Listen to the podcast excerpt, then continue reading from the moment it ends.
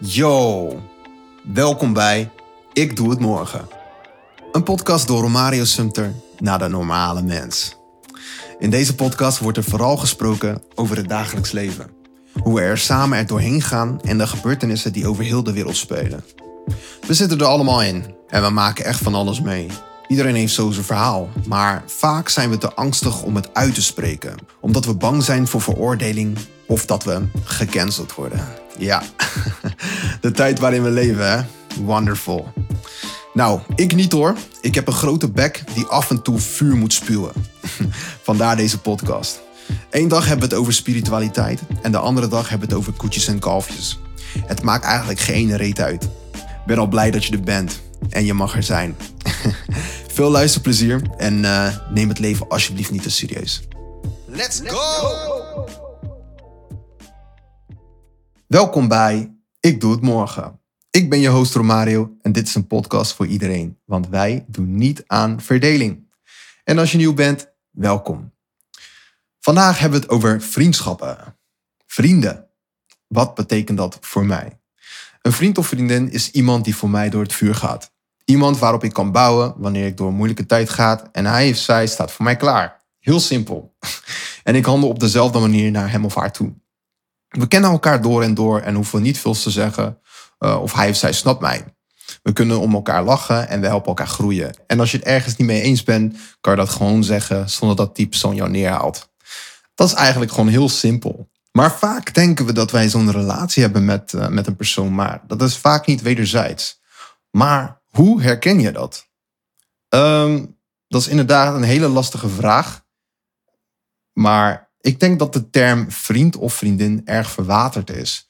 En dat we gauw iemand een vriend of vriendin noemen. Eigenlijk omdat we ja, lonely zijn. Weer zo'n uh, bullshit verhaal in ons hoofd. Limiterende geloofsovertuiging. maar natuurlijk is het wel belangrijk om sociale contacten te hebben. Want die hebben we wel nodig. Het gaat natuurlijk ook om de intentie waarop de relatie of vriendschap is gebaseerd. Ik leer mezelf nu pas uh, kennen. Laat staan iemand die ik net een vriend of vriendin noem waar is die relatie dan op gebaseerd? Uh, word je geliefd of word je dan uh, gewoon gebruikt?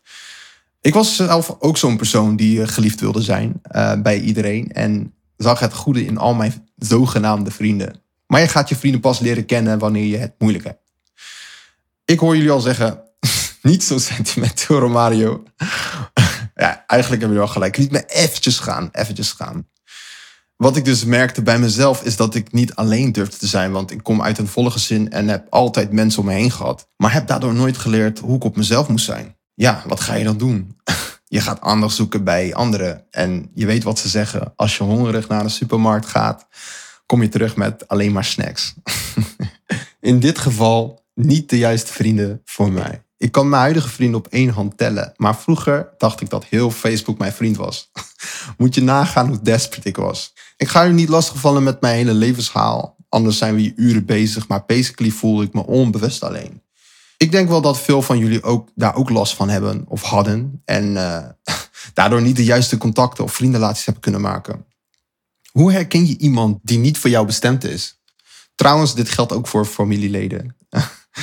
Ik ga een aantal voorbeelden opnoemen waar ik zelf ook mee te maken heb gehad. Dus uh, ja, let's go.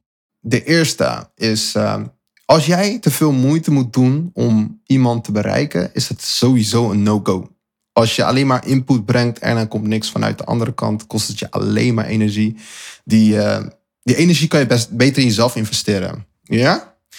Als iemand alleen maar met problemen bij je komt en verwacht dat jij de magische oplossing bent, uh, ik geef even een voorbeeld. Uh, geld lenen. ja, heel bekend hè.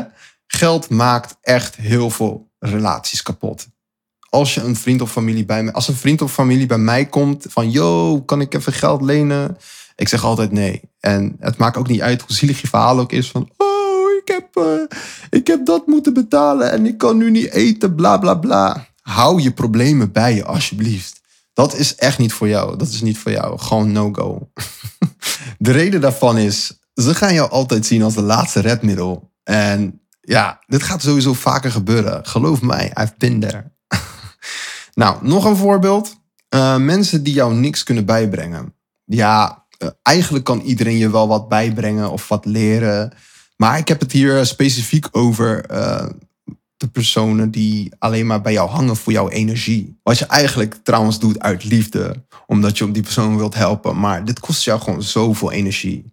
Dat is gewoon niet voor jou. Ja, en mensen die ook alleen maar uit willen gaan. Dit spreekt sowieso voor zich. Er is niks mis mee om uit te, met uitgaan of zo, zo'n tijd. Maar als het gewoon te vaak gebeurt, dan weet je gewoon dat het niet voor jou is. en je hebt ook nog mensen die jou alleen maar bellen als ze wat nodig hebben.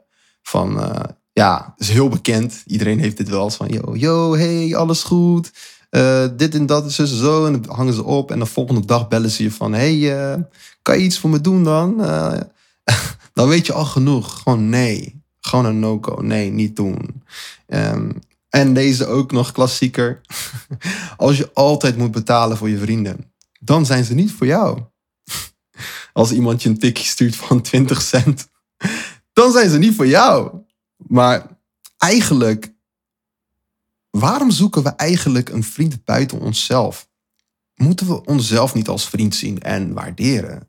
En dat is waar het ook vaak misgaat. Dat we onszelf verwaarlozen en voor een andere gaan rennen wanneer die nood is. Wanneer je daar bewust van wordt, ga je beseffen dat je vanuit een verkeerde intentie vriendschappen of relaties bent aangegaan. En alleen zijn is iets heel prachtigs. Ik leer het zelf nu ook op vele vlakken. Mezelf leer, leer ik mezelf kennen. En uh, tot nu toe bevalt het me bevalt het alleen zijn best wel goed. Uh, je, hoeft niet, je, hoeft je, je hoeft je niet druk te maken of waar je wilt eten of wat dan ook. Je kan ook gewoon gaan en staan waar je wilt. En je eigen beslissingen maken. Wil niet zeggen dat je geen vrienden moet hebben of zo. Maar je kan beter zo min mogelijk vrienden hebben dan de verkeerde mensen aantrekken. Die, uh, die je afleiden van wat je eigenlijk wilt doen. En ja, zonder ze heb ik ook gewoon meer focus. Dus gewoon veel beter. Ik wil ook uh, een mooie quote met jullie delen. Om het uh, een beetje ook af te sluiten. If they don't help you evolve, they're a distraction. Ik herhaal. If they don't help you evolve, they're a distraction. Nou, even een kleine samenvatting waar we het eigenlijk allemaal over hebben gehad. Uh, wat betekent een vriendschap voor mij? Nou, vrienden staan voor, voor je klaar door dik en dun. Uh, vrienden gebruiken en manipuleren elkaar niet. En met je vrienden kan je over alles praten zonder dat ze je neerhalen. Uh, en vrienden luisteren naar jou en helpen je groeien. door eenzaamheid trek je de verkeerde mensen naar je toe. leer je eigen vriend te zijn, zodat je minder op de buitenwereld focust.